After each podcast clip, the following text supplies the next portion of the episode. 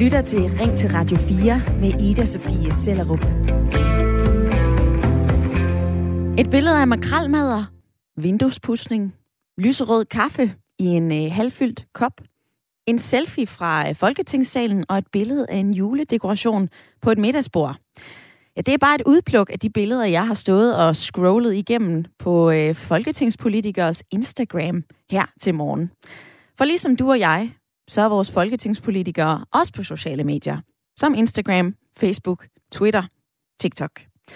Og det er jo en del af vores samfund og vores hverdag, og derfor så er det jo også helt naturligt, at det er de kanaler, hvor politikerne de kan række ud til os vælgere.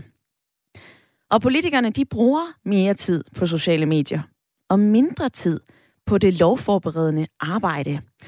Det er konklusionen i et nyt forskningsprojekt fra Aalborg eller Aarhus Universitet, og man har undersøgt, hvad folketingsmedlemmerne bruger deres arbejdsdag på, og så har man sammenlignet det med tal fra 1980, altså fra 40 år siden. Og i gennemsnit, ja, så bruger politikerne 5 timer mindre om ugen på at læse høringssvar, notater fra fagministerne og andre relevante rapporter, når de skal behandle et lovforslag. Til gengæld, så bliver der brugt mere tid på at deltage i interviews, men altså også på Facebook, Instagram, Twitter, sociale medier, som i rapporten hører under det, man kalder for udarbejdelse af artikler. Og der bruger politikerne altså to og en halv time mere om ugen. Og det er et øh, demokratisk problem, lyder det fra Helene Helbo Pedersen. Hun er professoren bag den her undersøgelse. Og hun vurderer, at den her udvikling, den kan føre til en dårligere lovgivning, og i sidste ende skade vores tillid til det politiske system. Hvis politikerne ikke sætter sig godt ind i de beslutninger, der bliver taget, ja, så er der mindre demokratisk kontrol med de love, der regulerer vores samfund, og så står lovene altså mindre demokratisk. De får mindre demokratisk legitimitet, har hun sagt i politikken. Og nu vil jeg gerne spørge dig, der lytter med til dagens debat. Er det en naturlig del af det at være politiker i 2022 nu, at man bruger en del tid på sociale medier? Eller synes du, det er ved at tage overhånd? Du kan ringe herind og fortælle, hvad du mener. Du kan ringe ind på 72 30 44 44, eller du kan skrive en sms. 1424 er nummeret. Du skal bare lige huske at skrive R4, lav et mellemrum, og så fortæller du mig, hvad du mener om politikers brug af sociale medier. Og det vil jeg gerne spørge dig til, Ahmed Tafal. Du er 38 år og med i lytterpanelet fra København. Velkommen til. Jo, tak. Hvad tænker du om, at politikerne de bruger en del tid mere på sociale medier? Mm. Altså, jeg tænker, det er en naturlig udvikling, i og med, at vi øh, ja, bliver mere digitaliseret, øh, altså bruger mere det øh, digitale. Øh, jeg har måske mere et problem, øh, måden de bruger det på. Måden de bruger det på, det er jeg nysgerrig på at høre, hvad du mener med det, Ahmed. Jeg vender tilbage til dig lige om lidt. Jeg vil også have Mursal Ravi med ind i øh, samtalen i dag. Du er 29 år og er med fra Køge. Velkommen til. Tak for det. Mursal, er det en øh, naturlig del af det at være politiker, at man bruger en del tid på sociale medier? Eller øh, er det ved at tage overhånd? Jamen, øh, det at bruge sociale medier er jo en naturlig del. Det er det i hvert fald blevet en naturlig del af vores alles hverdagsliv. Øh, og derfor vil det også være lidt unaturligt, hvis politikere faktisk ikke bruger sociale medier. Men jeg er helt enig med øh, Ahmed i, at øh, det handler mere om, hvordan det bliver brugt, og hvor meget det bliver brugt, og hvornår det bliver brugt øh, og ikke så meget om det bliver brugt, fordi øh, det, det tror jeg ikke, man kan undgå. Og der er også en grund til, at politikere vælger at bruge sociale medier, fordi de kan jo godt se, at det virker i forhold til at komme ud til borgere og have nem adgang til borgerne derigennem, i stedet for konstant være afhængig af, at øh, der er nogle medier eller journalister, som ligesom kan, kan, kan give dem taletid i medierne. Ikke? Mm-hmm. Ja, I får begge to nævnt, at det er naturligt, men øh, fortæller også, at det netop er måden, politikerne bruger medierne, de sociale medier på, og det vil jeg tale med jer om lige om lidt, men jeg synes, vi skal følge dit fodspor, Mursal, fordi du siger, jamen hvorfor er det, politikerne er på sociale medier? Og det er jo netop for at skabe synlighed. Det er jo netop for at få en direkte kontakt til du og jeg, udenom medier, udenom mikrofoner. Og så er det måske også øh, for at vise, at de er mennesker. ligesom du og jeg. De bruger også Snapchat, Twitter, Tinder, Facebook, Instagram. Selvom man er politiker, så spiser man jo også madpakker. Man gør rent. Man passer børnebørn. Og ifølge Rasmus Jønsson, som er politisk kommentator og tidligere særlig rådgiver for daværende transportminister Magnus Heunicke, ja, så er de sociale medier altså et godt supplement til politikernes kommunikation. Han har sagt det her til journalisten.dk. I en tid, hvor mediestrømmen går hurtigere, og der er kortere tid til at udtale sig, så er det vigtigt, at vi lærer politikerne at kende på en anden måde, og at de kan få en relation til borgerne på en anden måde end den her hurtige nyhedsstrøm. Nu har vi hørt fra en professor, vi har også lige hørt fra en politisk kommentator, vi har også hørt fra lytterpanelet lige kort, og nu vil jeg gerne spørge dig. Er det godt, at der er kort imellem borgere og politikere, fordi politikerne de er på sociale medier? Spiller det en rolle for dig, hvad øh, en folketingspolitiker lægger op på sin story, eller på sin Instagram, eller sin Facebook? Kan du egentlig godt lide at se, at de laver hverdagsting, ligesom du og jeg, altså tager ungerne med i suge, spiser en kedelig madpakke eller løber en tur? Eller synes du, at det her det er ved at tage overhånd, og lugter det lidt af spind? Du kan ringe her ind på 72 30 44 44, eller du kan sende mig en sms. Skriv ind til 1424, skriv R4, lav et mellemrum, og fortæl mig, hvad du mener.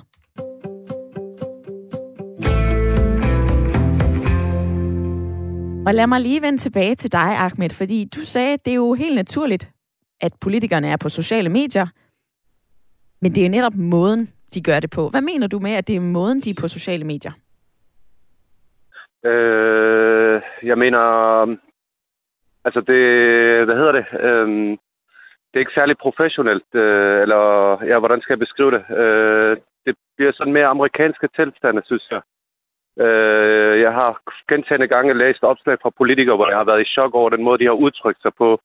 Altså, hvordan de er kommet med personlige angreb øh, af borgere, der deltager i debatten.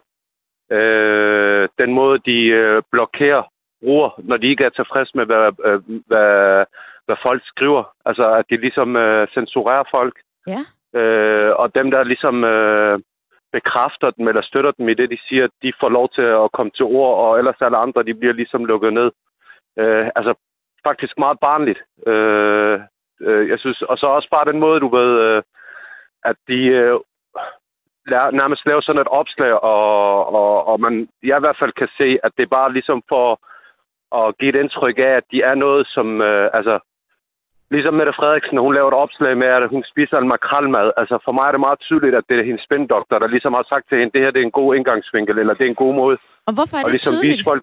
Ahmed? Hvad? Hvorfor er det tydeligt? Det er, fordi det kommer på øh, det, det tidspunkt, at det kommer på... Øh, altså, hvis man følger med i den politiske debat og så videre, alle de ting, der har været... Den, den, opslagene kom jo efter det her øh, mink-sag. Mm. Øh, så på den måde... Øh, var det til rette planlagt. Øh, og, så også, og, så, og så også bare den måde, altså, det, øh, altså netop lige præcis det der med, at hun, øh, at hun øh, spiser makralmad. Hun kunne lige så godt have lavet et opslag, hvor hun måske har lavet noget politisk arbejde blandt befolkningen, eller et eller andet, du ved. Ja. Øh, men det er det her med at pusse vinduer og, og spise makralmad, og det tidspunkt, det kommer på, og så lige det. Jeg så ved det ikke, viser altså, ikke jeg, så meget, jeg, man er folkelig, eller hvad? Hvad? Jeg siger, det viser ikke så meget, man er folkelig det vil det gøre, hvis ikke, at man, øh, hvis ikke man er der, hvis, hvis man ikke have indtryk, eller jeg ved ikke, hvordan jeg skal sige det. Det kan jo være svært, fordi det er fra, fra person til person, hvordan de ser det, men, men jeg synes ikke, det er folkeligt, fordi det er opsat. Mm. Det siger eh, Ahmed i lytterpanelet. Lad mig lige få eh, dig med igen, Morsal. Altså, hvilke udfordringer er der i dine øjne ved politikernes brug af sociale medier? Nu siger Ahmed blandt andet, at der er nogle amerikanske tilstande, og at der går lidt showbiz i det. Jeg er enig i, at der godt kan gå lidt showbiz i det, og det kan man som, øh, som borger godt mærke. Og nu fik vi lige Mette Frederiksen som eksempel, og der er jo også den der med, hvor vi alle sammen har set Mette Frederiksen poste, at hun var i gang med at pusse vinduer for eksempel der har jeg lidt svært ved at forestille mig, at en statsminister, øh, altså det, det igen, det virker meget opsat og, og en meget sådan desperat forsøg på at sige til borgerne, se hvor meget vi har til fælles. Men, men altså borgerne ved godt, vi har ikke ret meget til fælles i forhold til vores arbejdsgang og vores dagligdag, fordi du er statsminister, og det skal vi faktisk heller ikke have. Øh, så, så det er heller ikke det, borgernes forventninger om er. En anden udfordring, jeg ser, det er også, at øh, vi snakker om det her med, at man kommer tættere på borgerne, man, man ligesom har en større dialog med borgerne, og det synes jeg kunne være gevinsten ved at bruge sociale medier, men det er bare ikke det, der er tilfældet, fordi ofte er det ikke rigtig øh, sådan en en-til-en forhold med, at politikerne kommer tæt på borgerne, og borgerne kommer tæt på politikerne. Det jeg oplever, det er en envejskommunikation, hvor at politikerne har rigtig, rigtig nem adgang til borgerne, ja. men hvis man som borger for eksempel går ind og blander sig i en debat, som de ikke helt er enige med, eller sådan, så bliver man jo enten, kan man jo, jeg oplever i hvert fald til, at man godt kan blive ignoreret, eller ikke få et svar, eller sådan, du ved. Og det vil man jo ikke gøre i en øh, altså almindelig forstand på den måde, at hvis du sad i en forsamlingshus og havde en debat kørende, så ville du ikke smide en borger ud, fordi at du var uenig med det, der blev sagt. Nej øh, eller ignorere spørgsmålet, hvis det kom. Så på den måde, så synes jeg jo ikke, at det styrker den demokratiske samtale, som mange også vil gå ind og hæfte for, fordi det er kvaliteten i den demokratiske samtale, der er vigtigt. Det er ikke bare, at man har adgang fordi det er jo ligegyldigt, at du kan komme ind i et forsamlingshus, hvis du rent faktisk ikke har mulighed for at, at, at have en samtale med den her politiker. Ikke? Mm-hmm. Eller hvis for, forestil dig, det er også den der visuelle verden, eller, eller virtuelle verden, ikke? fordi forestil dig, hvis man var under valgkampen, hvis man gik ud på gaden som politiker, og så hver gang der var en borger, der henvendte sig, som man ikke rigtig havde lyst til at tale med, så, så, så vendte man bare ryggen til at snakke med hinanden. Eller øh, ignorerede bestemte grupper, som ikke var ens vælgere, eller det ville man jo ikke gøre. Selvom det er folk, der ikke stemmer på dig, så har du en dialog med dem ude på gaden. Det er der, den demokratiske samtale kommer ind. Ikke? Mm-hmm. Og det synes jeg faktisk, øh, den, den mister kvaliteten på sociale medier, så det er en udfordring. Øhm, og så, øhm, hvad hedder det, ja, jeg, jeg kunne godt øh, nævne rigtig mange fordele og ulemper ved sociale medier, men, men det er nogle af de ting, og så tror jeg også, at der er en ting i forhold til, hvis politikere bruger sociale medier i arbejdstiden, og det mere handler om, at nu skal alle mine følgere lige se, at jeg er til det her møde, end at være til stede til mødet, og, og faktisk øh, bidrage til den politiske proces, det kan være en udfordring. Og den sidste udfordring, jeg lige vil nå at nævne, det er også det her med, at jeg føler, at man konstant er på valg. Forstået på den måde, at jeg, jeg synes, det er mest optimalt at se politikere gå til valg øh, hver fjerde år, fordi øh, niveauet for spænd og se mig og alle de der ting, det bliver bare skruet en tand op til valgkampen, og vi ved alle sammen godt, at vi skal tage det med et grænsalt, når politikere udtaler sig op til en valgkamp. Ja, Men jeg kunne bare godt tænke mig at se resten af tiden, at de bare arbejdede øh, og, og ligesom var politisk til stede, i stedet for at være til stede på sociale medier. Mosal, du får nævnt øh, rigtig mange forskellige aspekter, og jeg står og skribler ned på mit papir, for jeg vil gerne vende det her med dig og øh, Ahmed senere i, øh, i, i programmet i løbet af den næste times tid. Men jeg vil også gerne nå at læse lidt sms'er op og, øh, og få nogle faglige indspark fra øh, blandt andet professoren bag den her undersøgelse, som øh, vi ringer op lige om lidt. Men først, så springer vi altså lige ned i sms-indbakken, fordi Søren han har skrevet den her. Er politikere rent faktisk på SoMe, eller er det i virkeligheden deres spindoktorer? Min opfattelse er, at det meste, at det meste er kurateret og strategisk planlagt, der er ingen politikere, der mener noget som helst, før det er aftalt i gruppen. Så skriver Claus, politikernes brug af sociale medier er rendyrket populisme og dybt forarveligt. Og så skriver Bjarke fra Ulfborg, hej Ida. Hvis man gerne vil være offentlig person, så er man jo også nødt til at vise sig selv frem. Ellers så kan folk jo ikke rigtig spejle sig i politikerne mere, og det er jo en af konsekvenserne ved digitaliseringen af vores samfund. Det er jo lidt ligesom at være influencer skriver Bjarke fra Ulfborg. Og jeg vil rigtig gerne invitere dig med i debatten. Jeg spørger, om det er en naturlig del af det at være politiker i 2022, 2021, at man bruger en del tid på sociale medier. Spiller det en rolle for, hvor du sætter dit kryds? Synes du, det er fedt, at du kan se, hvad Mette Frederiksen hun går og spiser til frokost? Hvad Dan Jørgensen laver, hvis han er ude at løbe en tur? Eller hvad politikerne generelt går og bruger deres krudt på? Eller synes du, at det er som blandt andet Claus for Rødovre, populistisk, forarveligt, og at man skulle bruge tiden på noget andet. Du kan være med i debatten. Du kan skrive ind til 1424, eller du kan ringe. Grib telefonen og være med et par minutter. Jeg vil gerne høre din stemme. 72 30 44 44.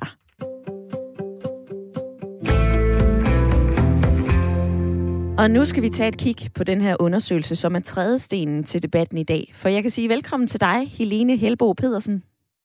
Mange tak.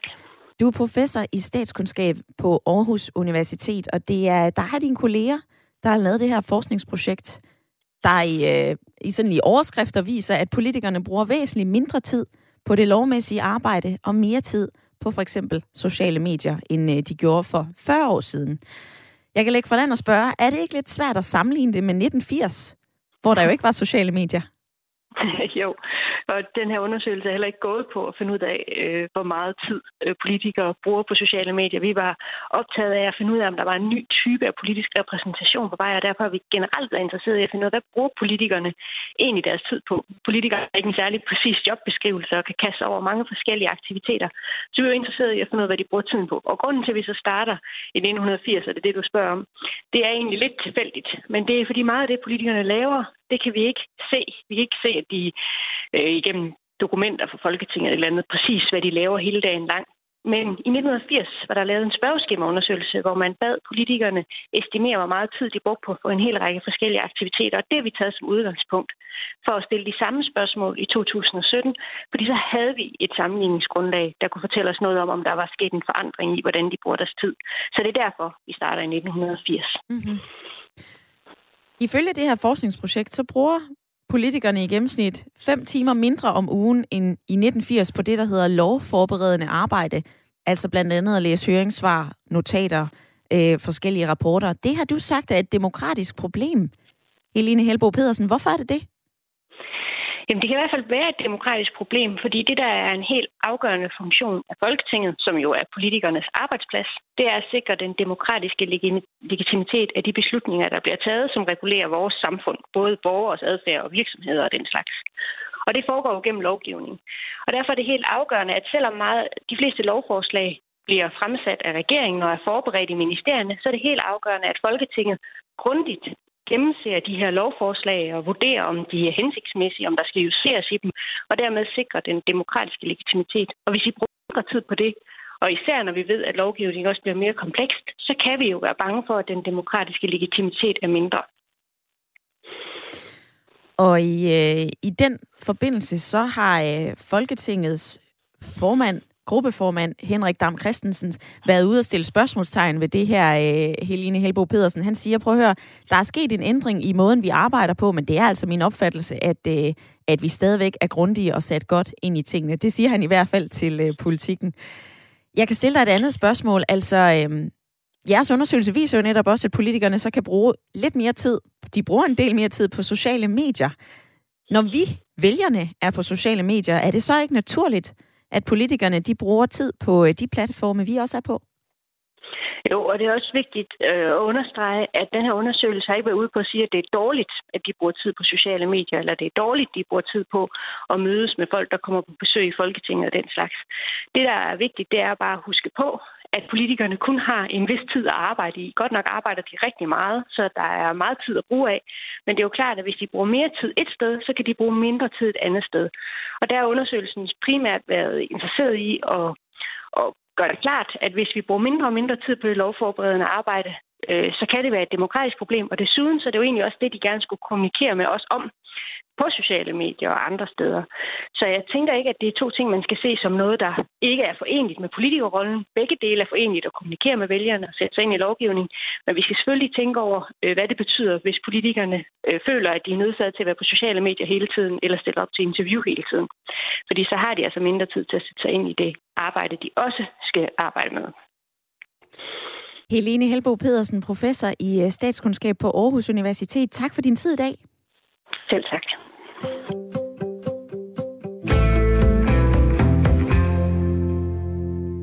Så hørte vi fra øh, professoren bag det her forskningsprojekt, og jeg er nysgerrig efter at høre, hvilke tanker det sætter i gang i hos dig. Er du enig i det, du har hørt? Er du uenig? Kan du godt lide, at øh, politikerne de også laver hverdagsting og viser det på sociale medier?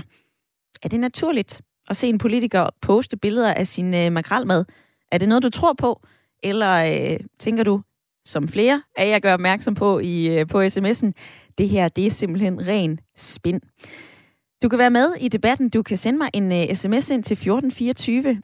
Du kan også ringe ind på 72 30 44 44. Og øh, Ahmed i lytterpanelet, jeg skal lige have din korte reaktion på øh, det, vi lige hørte Helene Helbo Pedersen fortælle her. Er du enig? Øh, altså jo, det er jeg, øh, men det er nok uundgåeligt, øh, fordi at verden bliver bare mere øh, digital. Øh, og jeg synes også, det er fint, at politikerne prøver at møde borgerne. Øh, øh, øh, prøver at møde borgerne der. Øh, det er som sagt mere måden, de bruger det på. Desuden så synes jeg faktisk, det er fedt nok, at de er kommet derind, øh, fordi så bliver de også blottet. Øh, fordi så har de heller ikke nogen spindoktorer til ligesom at renskrive eller fortælle dem, hvad de skal sige. Så taler de netop sådan, som de er. Og det er nok også derfor, at man nogle gange kan blive chokeret over de ting, de siger. Øh, eller skriver undskyld. Øh, fordi de netop øh, skriver det, de er, hvis man kan sige det på den måde. Altså, det er ikke sådan noget med, at de skal have det øh, øh gennemtjekket af en, som så skal godkende det. Øh, så på den måde er det også fedt. Øh, ja. Ja, og der er jo netop, vi skal høre fra øh, en politiker lidt senere i programmet i dag, hvordan han strikker det sammen, når han er på sociale medier. Men øh, politisk annoncering, jeg ved, at det er anderledes end for eksempel en statusopdatering. Det er altså noget, som de forskellige partier, de bruger en del knaster på, kan jeg fortælle jer. Altså, Socialdemokratiet i 2021, de brugte 4,2 millioner kroner på politisk annoncering på Facebook. Venstre brugte 3,7 millioner, konservative 2,7 millioner, og SF brugte så 2,3 millioner kroner. Så der ryger lidt penge i øh, Facebooks annoncering, når man er et politisk parti, men øh, Bjarke Ulfborg, ifølge dig, så er det helt naturligt at være på øh, sociale medier, når man er en offentlig person. Først og fremmest, hej med dig. Hej. Hvorfor er det naturligt at være på øh, sociale medier, når man er politiker?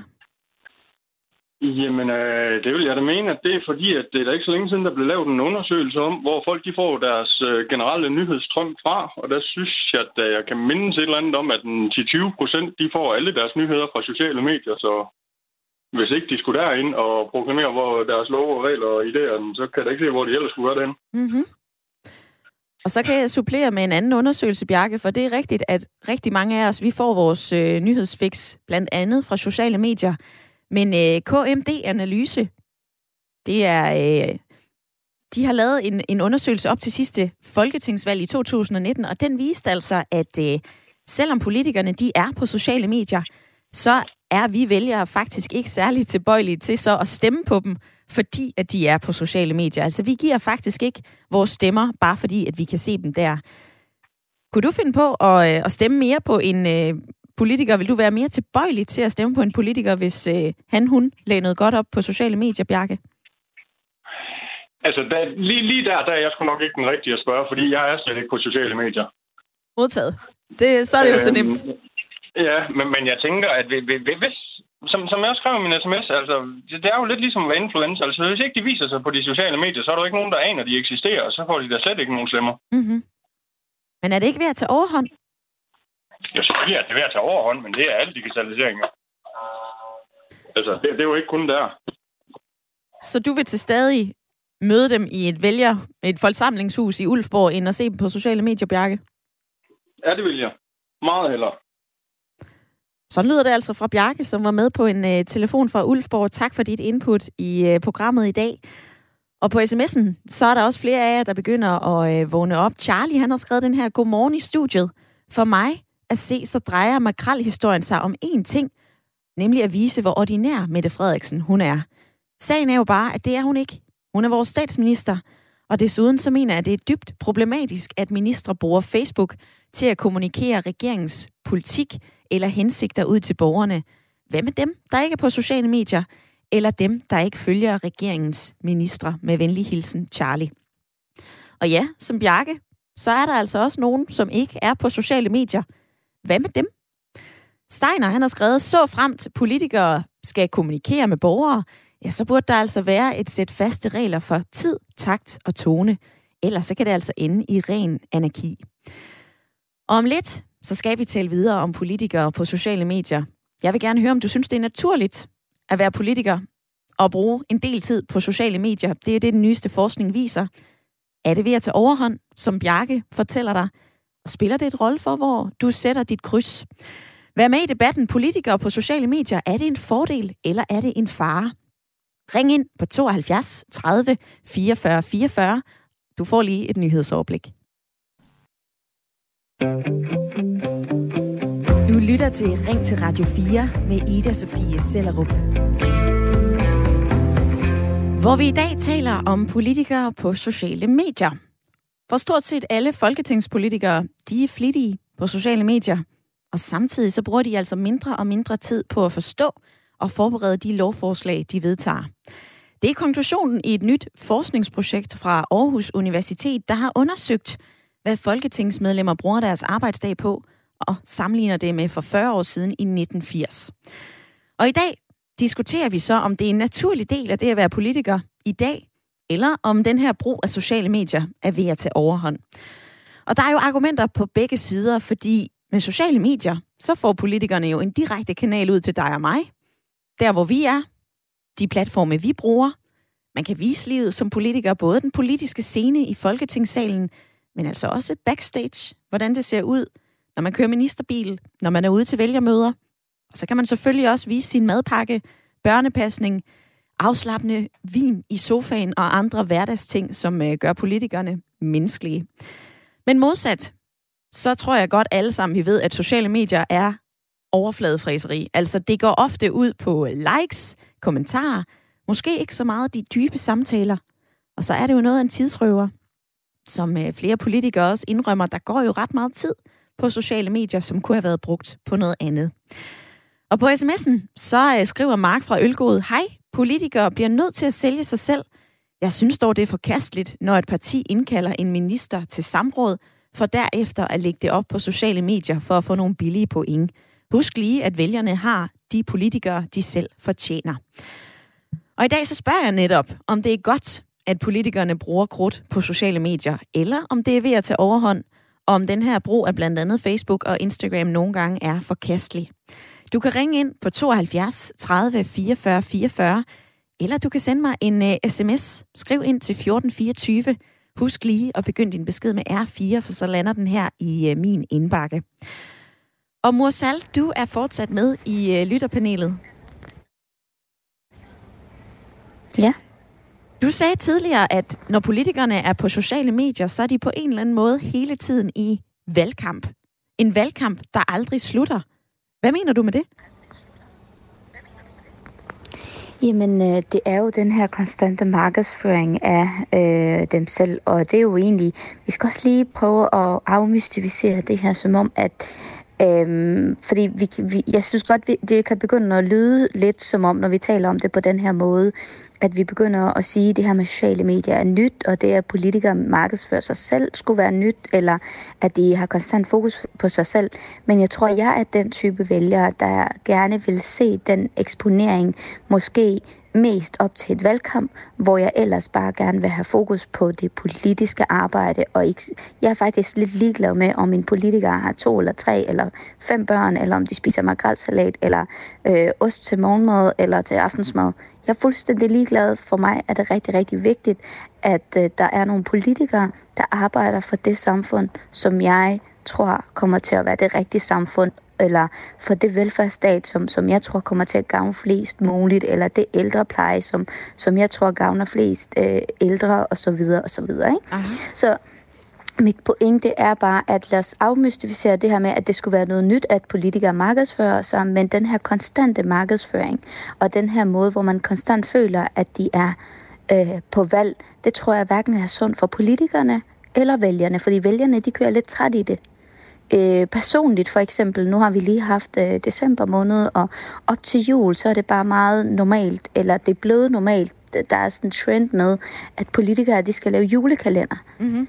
Jeg, jeg, jeg læste ikke et eneste af de der julekalenderopslag på Facebook, blandt andet Lars Lykke postet ret ofte, synes jeg. Jeg læste ikke noget af det. Jeg kender ikke til indholdet. Jeg ved, de hele tiden kom, sådan, så stod der et opskrift, sådan en overskrift med, at øh, så var det 4. december, og så var det tid til den men er det, fjerde, af, øh, Mursal, er det ikke bare hyggeligt? Nu afbryder jeg øhm, lige. Er det ikke bare hyggeligt? Jeg tror, at grund til, at det ikke bliver hyggeligt, det er, fordi de gør det alle sammen. Og jeg ved ikke, hvor meget af det er oprigtigt, og hvor meget af det er strategisk spænd. Og derfor så har jeg ikke, jeg har personligt ikke lyst til at bruge min tid på det. Og sådan lyder det altså fra uh, Mursal. Jeg bliver lige nødt til at uh, korte forbindelsen til dig lidt hurtigt, fordi Vi har et øh, par lyttere, som jeg gerne vil nå at tale med. Den første, som jeg kan sige hej til, det er dig, Jan. Du har ringet ind fra Sjællands Øde. Ja, hej. Du siger, det er sgu ikke så vigtigt, om politikerne de er på sociale medier eller ej, for det er jo også vælgere, der bestemmer. Ja, det er det. Altså, øh, det er jo ikke det, at, øh, at øh, de er på, på de sociale medier, og vi ser en statsminister spise en makrelmad. Det, der er i det, det er, at øh, det, der er det vigtige, det er, at det er noget, vi lige pludselig debatterer. Der er nogen, der har en holdning til det.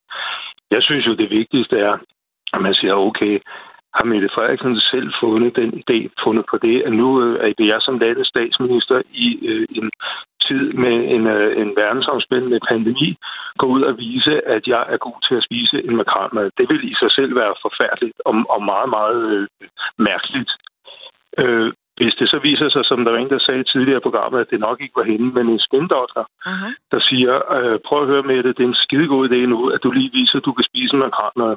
Øh, samtidig med, at øh, det er tydeligt for enhver, at øh, sundhedsvæsenet og alt muligt er blevet udhulet igennem mange år og, og, og bliver slagtet nu for uden skærm med den selvsamme statsminister, der står og beder dem om at arbejde over, på trods af, at de ikke kan få en skid kompensation. Ikke? Øh, så, så, så tænker jeg bare, okay, det er fint, at de gør det, men prøv at høre, det jeg bare vil sige som vælger, så bestemmer vi jo selv, om det skal være, om det skal være hvad hedder det, øh, noget, der har indvirkning eller ej. Jeg kan simpelthen ikke forstå, at vi ikke bare siger, jamen prøv at det må de gerne. Jeg, altså personligt gider jeg ikke at kigge på det. Altså, jeg er fuldkommen ligeglad. Så jeg du synes, er ligeglad? Det er og, og, det, og det, det er da utroligt, det kan lade sig gøre. Og Jan, så du er ligeglad, kan jeg høre dig fortælle her også, at du, øh, at du siger, jamen ved du hvad, det må da være fuldstændig lige meget. Der er ikke det store problem for dig, om politikerne de er på øh, Facebook, og om de bruger en del krudt på det. Jan, prøv lige at blive... Det ændrer jo ikke på deres politik. Prøv lige at blive hængende, Jan, fordi at øh, nu har vi også tråd i Charlie, som er med fra Åben Rå. Hej med dig. Hej. Charlie, du er netop bekymret for noget, netop hvordan politikerne de så kommunikerer på Facebook. Ja, det, det er jeg. Altså, det er jo ikke alle folk, der er på sociale medier. Og, og hvis de så vil kommunikere deres politik ud igennem deres sociale medier, så er der mange, der ikke får det med. Ja. Det synes jeg er et problem. Og hvad med det i forhold, altså Jan, som øh, stadigvæk ja. er med her? Ja. Jan, han fortæller dig jo, øh, Charlie, at det er jo også vælgere, der bestemmer, om vi vil følge dem eller ej. Det er selvfølgelig rigtigt, men jeg synes jo heller ikke, at man skal være tvunget til at være på sociale medier, som der desuden er en, en privat virksomhed, som tjener penge på reklamer og lignende. Mm. Øhm, at, at man skal være tvunget til at være medlem af en, en lille klub for at, for at vide, hvad regeringen går og pønser på. Jeg er helt enig. Er, er jeg på også? Ja, du er også på, Jan. Nå, okay, men jeg er helt enig, men jeg er bare nødt til at sige, at de er jo ikke blevet stemt ind via Facebook, vel? Man er jo ikke gået, altså, så der er jo nogen, der ved, der er jo nogen, der ved, hvem politikerne er, og der er jo nogen, der har hørt dem tale, og jeg er fuldkommen enig. Men det, jeg bare siger, det er, at vi skal da være fuldkommen ligeglade. Den eneste måde, vi, kan, vi som vælgere kan, kan være med til at og, hvad hedder det, bestemme noget, beslutte noget, det er jo simpelthen ved at lade være med at følge dem. Og det er også derfor, jeg synes, det er så latterligt et udtryk, at politikerne skal møde vælgerne. Nej, det skal de ikke. Politikerne de skal møde de andre politikere så, og, som repræsentant for de vælgere, der har valgt dem ind. Det vil sige, hvis vi to har stemt på den samme politiker, så er det os to, der går ind via den politiker, vi har valgt, og tager nogle diskussioner i Folketinget. Uh-huh. Det, det er jo fuldkommen vanvittigt at høre, at en politiker skal møde folket. Nej, de skal sådan set bare gå ind og love det, som de, eller gøre det, som de har lovet, at de vil gøre. Men Jan, nu afbryder jeg dig lige. De dejlige vælgere, ja vil man ikke gerne altså tæt på politikerne. Politikerne får skudt i skoene, så er I for langt væk fra vælgerne, og nu hvor de forsøger at komme tæt på, på blandt andet Facebook eller Instagram, så er de sgu for tæt på, og så vil vi faktisk Men, ikke have noget med dem at gøre. Nej, det må da være svært. Nej, nej, det er ikke noget med ikke at have med dem at gøre. Jeg det er jo ikke min onkel, det er politikere. Det, det er et land, der skal styres. Det er jo ikke en børnehave, det her. Det er voksne mennesker, der har et meget ansvarsfuldt arbejde. Og jeg vil da ikke, jeg vil da ikke hvad hedder det, hvis jeg skal vælge, om jeg kan blive venner med Mette Frederiksen eller Lars Bøge, øh, og så til gengæld måske se stort på, om vi får et bedre sygehusvæsen. Jeg er da fuldkommen ligeglad med, hvad de synes om mig. De skal bare gå ind og passe deres arbejde og gavne demokratiet. Og så længe de sidder og kan styre deres egen karriere derinde, så har det da intet med demokrati at gøre. Og jeg siger bare, at den eneste måde, at vi kan komme det til livs på, eller gøre noget ved, for jeg tror aldrig, vi kommer det til livs. Men det er, hvis befolkningen begynder at sige, okay, lad dem bare gøre det. Vi skulle da ligeglade. Fordi hvad har de så? Så har de et medie, der ikke er noget som helst værd. Charlie? Og kender du nogen, der har været ude og gøre reklame for deres partier via Facebook? Så står de og deler roser ud i gågader og skidt og lort, og lige så snart de så bliver valgt ind, så er der Og nogen, Jan, der jeg, jeg bliver lige nødt til at afbryde dig, for jeg, Ja, vil lige nå, Ja. jeg, vil, jeg vil lige nå at have Charlie med i snakken også. Charlie, du er jo stadigvæk på en telefon. Bare lige en afsluttende bemærkning her. Du sagde jo netop, det er jo problematisk, at de kommunikerer på Facebook, fordi der er mange af os, som ikke er på Facebook. Har du øh, en, en altså- sidste kommentar til det, som Jan han lige har fortalt dig? Ja, fordi jeg, jeg er stort set enig. Jeg synes, at de skal, de skal passe deres arbejde og lave politik. Øhm, så, så det er jeg jo fuldstændig enig i. Øh, jeg synes, det er problematisk, at altså, på de sociale medier, der styrer de selv narrativet fuldstændig. Det vil sige, at der er ikke nogen kritiske spørgsmål til det, de, de, øh, de fortæller eller vil Præcis. kommunikere ud. Og der, der har vi jo dagspressen. Mm-hmm. Men der kan vi jo se, altså har i hvert fald set meget i løbet af de sidste par år, at det er jo ikke lige altid minister, der har lyst til at stille op og svare på de kritiske spørgsmål, som pressen har. Og så bliver vi ikke... Præcis. Altså, altså, altså, der, der kan pressen, den kan, den, den kan kommunikere ud til alle gennem nyhedsudsendelser, radioaviser og, og ja, almindelige dagblade. Ikke? Ja. Og så mange andre ja. måder at, at være medie på. Ved I hvad, de her Charlie og Jan, jeg vil sige tak for jeres indspark i debatten i dag. Selv tak. For sådan lyder det både fra øh, Åben Rå og fra Sjællands Øde. Og der er stadigvæk 14,5 minut tilbage, så jeg vil også godt høre, hvordan det står til hos dig, hvor du sidder og øh, lytter med fra i Danmark. På sms'en, så skriver Martin Kehler Petersen, det er ikke alle, der må være, øh, det er ikke, at de ikke må være på sociale medier. Det er mere, at de er det hele tiden. Vi tør godt sige til elever, at de ikke skal bruge telefonen i timerne, men politikerne kan rask væk fjerne fokus for arbejdet i Folketingssalen og koncentrere sig om sine følgere. Og Annette, hun har skrevet den her sms, det er nemt at forstå, at i den digitale tid, vi lever i, så bruger politikerne de sociale medier for at nå hurtigt ud til mulige vælgere ved næste valg. Men det er overfladisk, det er amerikansk, når det er værst. Det tager tid fra vigtige beslutninger, som muligvis får for lidt tid, altså undersøgelser og eftertanke. Og over tid, så bliver vores nære demokrati eroderet indefra, for vi mister så meget undervejs i den her tid med populisme. Måske mister vi også os selv, skriver Annette i en øh, uh, sms. Og Ahmed, jeg vil lige uh, nå forbi dig. Nu hørte du blandt andet Jan og uh, Charlie debattere. Hvad er Ja. din reaktion på det? Jamen, det var nogle interessante inputs, de kom med. Øh, jeg kan sagtens øh, følge dem i det, de, øh, i det, de siger. Øh, altså, som, nu ved jeg ikke, hvem er den, der udtalte det her med, øh, at de bare bruger de sociale medier til at pleje deres karriere. Øh, men altså, min personlige holdning omkring politikere, øh, det er, at øh, det blot er endnu en måde at pleje sin karriere på, så det gælder ligeledes med alle de andre ting, de render rundt og laver. Øh, altså, jeg synes meget af det arbejde, de laver generelt set, handler om at øh, øh, bibeholde magten. Mm. Øh, og Facebook og alle de her andre sociale medier er blot endnu et redskab til det. Øh, ja. Og Ahmed, det Men du altså, siger det, her... Det er både, altså, det er både, det er både over, altså, fordi igen, øh, jamen altså, hvis, hvis, hvis, hvis mennesker begynder at bruge de her øh, sociale medier noget mere, hvis, hvis mennesker øh, bare øh, er mere i den verden der, jamen altså, hvordan skulle man så møde dem? Plus det her, som jeg selv sagde tidligere, man får mulighed som borger at møde de her politikere, fordi ellers så får man jo ikke mulighed øh, for det. Altså, Ja. øh, det der bare er ved det, det er, hvordan de bruger det. Altså det her med, øh, lytter de overhovedet til de her mennesker, som de skriver sammen med, ind på de her sociale medier.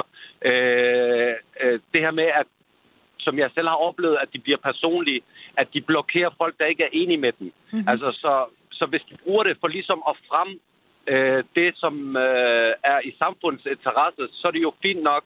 Altså, vi udvikler os jo. Det bare bliver brugt, hvilket jeg mener, og hvilket jeg så også kan forstå, at nogle af dem, der deltager i det her, mener, at det bare bliver brugt til at bibeholde magten og pleje sin egen karriere, så er det et problem. Og Ahmed, jeg bliver lige nødt til at afbryde dig ja. her, fordi jeg har skrevet øh, noget ned på mit med papir nu. Jeg har skrevet det, du fortæller. Altså, at det her det kan være en, endnu en måde at pleje sin øh, karriere på. Og det har jeg skrevet. Ja. ned, fordi nu skal vi høre fra en øh, folketingspolitiker.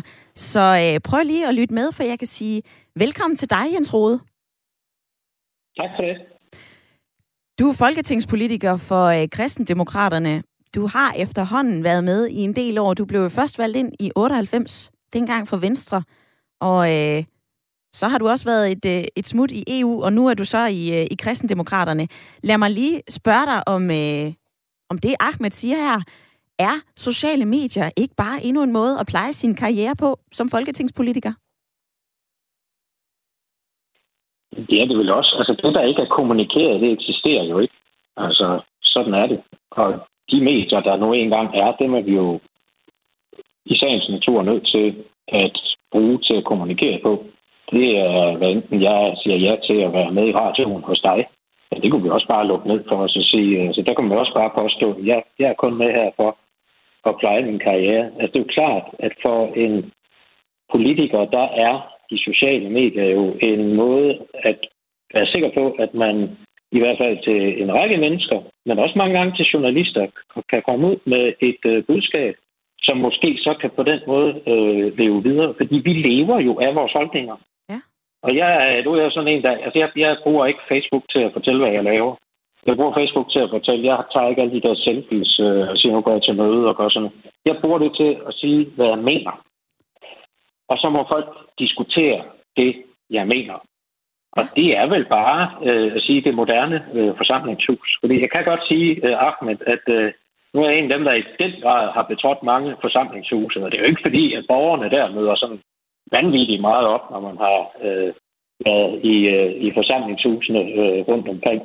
Øh, fordi de vælger jo også det andet til, mm. nemlig at det er lettere at sætte sig og så diskutere med sine politikere, så man kan sige, kontakten med politikeren og, og det at, at, at, at er jo i virkeligheden blevet større ved, at det er nemmere at komme til politikerne. At det er blevet det mere... hele er blevet elektronisk. Jamen altså, dengang jeg startede politik, det lyder sgu svært, men altså, der var jo, der var jo, der var, vi, vi, havde jo ikke engang, vi havde jo ikke engang nettet, altså vi havde heller ikke mails. Nej. Altså, det, det, det var jo lige kommet på banen.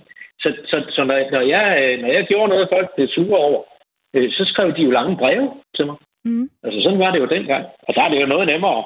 Og så gå ind og så skælde os ud på Facebook, eller hvor de nu gør det, Messenger, som de gør i dag.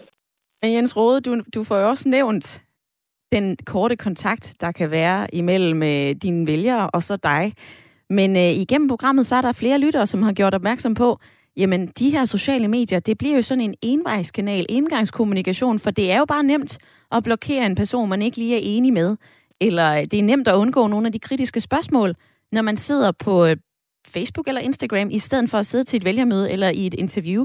Er der ikke en reel fare for, at øh, noget af den her kritik og vores kritiske briller på jer forsvinder? Jamen, der er jo aldrig nogen, der, er jo aldrig, der har aldrig været så mange, der har direkte øh, adgang til deres politikere, som de har i dag. Fordi øh, det der med, at folk møder op i forsamlingshusene, altså, som jeg sagde, jeg har godt nok, nu kan det være, fordi jeg ikke er så interessant, men altså hold fast, hvor har jeg været i mange forsamlingshuse øh, i øh, Jylland og andre steder, hvor der, hvor der kun sad kredsbestyrelsen i, øh, i, øh, i, i, i partiet, øh, altså 8-12 mand. Og så er det jo ligesom dem, man diskuterer med. Mm. Der er det jo meget mere åbent øh, i dag. Selvfølgelig er det jo altid, altså alle politikere vælger jo selv, hvordan de øh, bruger deres øh, sociale medier. Øhm, og, øh, og så er der det der med, hvornår man blokerer nogen, og hvornår man ikke blokerer nogen. Altså, jeg blokerer ikke øh, folk, der er uenige med mig, men hvis de sviner mig til, eller de ikke kan finde ud af at holde bolden på egen banehalvdel, hvis ikke de øh, kan finde ud af at tale ordentligt til dem, de så diskuterer med i tråden. Fordi det handler jo ikke kun om, at man skal diskutere med politikerne, man diskuterer med hinanden ja. inde i det forum. Hvis ikke man gør det, så ryger man ud. Altså, sådan, øh, sådan er det. Altså, jeg gider simpelthen ikke at øh, se på alle de der svar på, uanset hvad jeg skriver om, at jeg så er landsforræder og sådan noget der. Det er ja. simpelthen for åndssvagt. Ja. Nej, man skal netop huske den gode tone, og det er, er vi, undskyld mit sprog, skulle ikke særlig gode til herhjemme. Det har det også set hver evig eneste dag. Men Jens Rode, jeg vil gerne forholde dig til noget andet. Tidligere i programmet, der talte jeg med øh, professor Helene Helbo Pedersen, der har undersøgt sådan en en arbejdsdag for, øh, for dig og dine folketingspolitikere, kolleger. Hvordan den ser ud nu, hvordan den så ud for 40 år siden. Der var ikke sociale medier, men alligevel så viser det sig altså, at øh, der er fem timer mindre, der bliver brugt om ugen på at sætte sig ind i høringssvar, sætte sig ind i forskellige lovtekster. Og det siger øh, Helene Helbo Pedersen altså, at det kan være et demokratisk problem, for når politikerne bruger mindre tid på de lovgivende processer, så kan man spørge sig selv, hvor forberedt de egentlig er på at lave de love. Har hun en pointe i det? Bliver I mindre forberedt? Jamen, jeg kan jo kun tale for mig selv, og jeg gør ikke. Men altså, jeg sidder heller ikke og øh, surfer på alle mulige andres øh, Facebook-sider og øh, går op i det. Og, altså, jeg, jeg, jeg gør meget af det, at jeg, jeg, jeg står sådan typisk op klokken halv fem, fem om morgenen. Så læser jeg samtlige aviser, jeg kan komme i nærheden af. Og så, øh, hvis der er et eller andet, jeg så øh, føler træt til at kommentere, så øh, lægger jeg det ud og laver en anden beskrivelse, og så får det lov til at ligge derude, øh, og, og, og folk får lov til at, at diskutere det. Det er ikke sådan, at jeg nødvendigvis så går tilbage og bruger helt vildt meget øh, øh tid på det. Øh, jeg, øh, jeg, nu var jeg ikke med for 40 år siden, men jeg har næsten været med i 30 år. Ja. Og det er bare sådan, at administrere og bruge deres tid forskelligt. Og det har altid været sådan, at nogle politikere læser meget grundigt høringssvar. Nogle politikere stiller mange spørgsmål til ministerne og læser svarene, når de kommer til forhandlingerne. Og nogle politikere gør det ikke. Mm. Øhm, det tror jeg simpelthen ikke, at man kan lave sådan øh, en eller anden entydig øh, model over. Nu har jeg ikke selv deltaget i den der undersøgelse. Men, men, men øh, for mit eget vedkommende vil jeg sige, at jeg bruger ikke... Altså, øh, Måske er det også fordi, at nu sidder jeg jo som ene mand øh, repræsentant for et parti. Jeg har rigeligt at gøre med at sætte mig ind i et lovforslag. Men de læser ikke sig selv. Nej. Og jeg skal, øh, jeg, jeg, skal, jeg skal jo ligesom holde en ordførertale på samtlige lovforslag nede i salen. Så jeg bruger meget tid på at læse øh, lovforslag. Men det og er der jo... Holdning til dem. Selvfølgelig gør jeg det. Selvfølgelig men, gør du men, det, for men, du lige sagt her, Jens Rode. Jeg bliver desværre nødt til at afbryde dig, for tiden løber, men jeg vil sige uh, tak men fordi... Bare husk, men bare husk, at det, der ikke er kommunikeret, det eksisterer ikke. Og hvis vi ikke kommunikerer, så vil vi sådan set også få kritik øh, for det. Modtaget. Jens Rode, folketingspolitiker for Kristendemokraterne. Tak for din tid. Selv tak.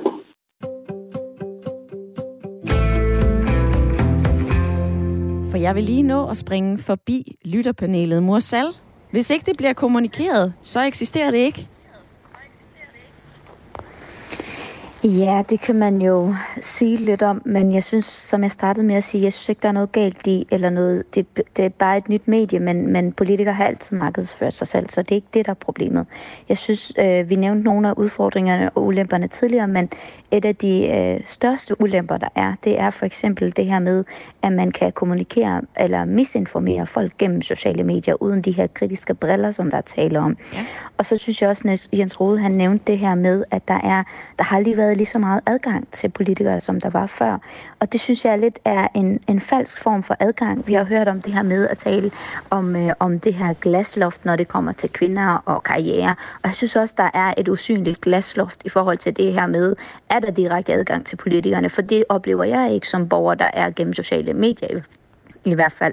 Men for at vende tilbage til det her med misinformation, jeg synes, det er et punkt, der er skadeligt for demokratiet, fordi når der ikke er kritiske spørgsmål, så kan sådan en som altså en mini, øh, tidligere minister som Inger Støjberg, hun kan jo slippe afsted med, at øh, hun faktisk bliver dømt for at have overtrådt loven, og alligevel kan hun gå ud på sin Facebook og sige, hun har egentlig bare forsøgt at passe på nogle små piger, der var barnebrud, selvom at data og alt andet viser, at der ikke nogen af de her, øh, der har været barnebrud, og at aldersforskellen mellem de fleste af de her unge, som hun har adskilt, det har faktisk været relativt øh, lidt. Så kan hun alligevel poste et gammelt billede fra Pakistan eller sådan et eller andet, hvor der er sådan en mand på 80 og et lille barn på 12 år, og skrev en historie til, at hun ligesom har forsøgt at, at redde de her barnebrud. Mm-hmm. Og det er det, der er problemet, fordi vi har en domstol, der dømmer hende for at have overtrådt ministeransvarsloven, og alligevel så kan hun gå ud på sin Facebook og fortælle et helt andet na- narrativ, og det narrativ har hun holdt fast i så mange år. Så kan det godt være, at der er en debat nede i hendes tråd, men det holder hende ikke fra at misinformere hendes vælgerskar, som faktisk oprigtigt tror på, at hun er blevet dømt for at have reddet de her unge piger, som var Og Morsal, øh, nu tager jeg lige det, øh, ordet det, fra dig. Der er et problem. Jeg tager lige ordet fra dig, fordi at du øh, kommer jo ind en helt anden vej at gå, nemlig hvordan man kan bruge Facebook, og hvordan man kan bruge sociale medier til at øh, blandt andet spinde forskellige historier. Det er desværre ikke noget, vi kan nå at tage en debat på, for øh, tiden løber. Der er et minut tilbage af programmet, men øh, jeg har noteret det. Jeg synes, vi skal have en hel time om politikerspind. Det vil jeg i hvert fald meget gerne, og ellers kan man jo også høre til vores politiske magasin Mandat. Men inden vi slutter, så vil jeg lige forbi dig, Ahmed. Hvad tager du med dig hjem fra dagens debat? Øh, ja, hvad tager jeg med mig? Øh, forskellige folks øh, holdninger omkring det, som både øh, jeg kan genkende og ind i, og noget som, ja, altså det ved jeg ikke er, jeg ved faktisk ikke, hvad jeg skal svare på det spørgsmål, fordi jeg synes, det lyder måske lidt provokerende eller arrogant at sige, at jeg tager ikke rigtig noget med mig. Øh, det er jo en ærlig sag. altså, ja, øh, folk er kommet med deres mening, og jeg synes, den er interessant. Og noget kan jeg genkende, og andet kan jeg ikke genkende, og ja, det er det. Det er det. Ahmed Musal, man skal være ærlig. Skal man også i radioen, så hvis ikke man tager noget med hjem fra dagens debat, så er det altså også helt okay. Jeg håber, at du har nyt at øh, følge den seneste times debat. Ring til Radio 4 er, til, er tilbage igen i morgen 9.05, men øh, nu skal du lige have nyheder.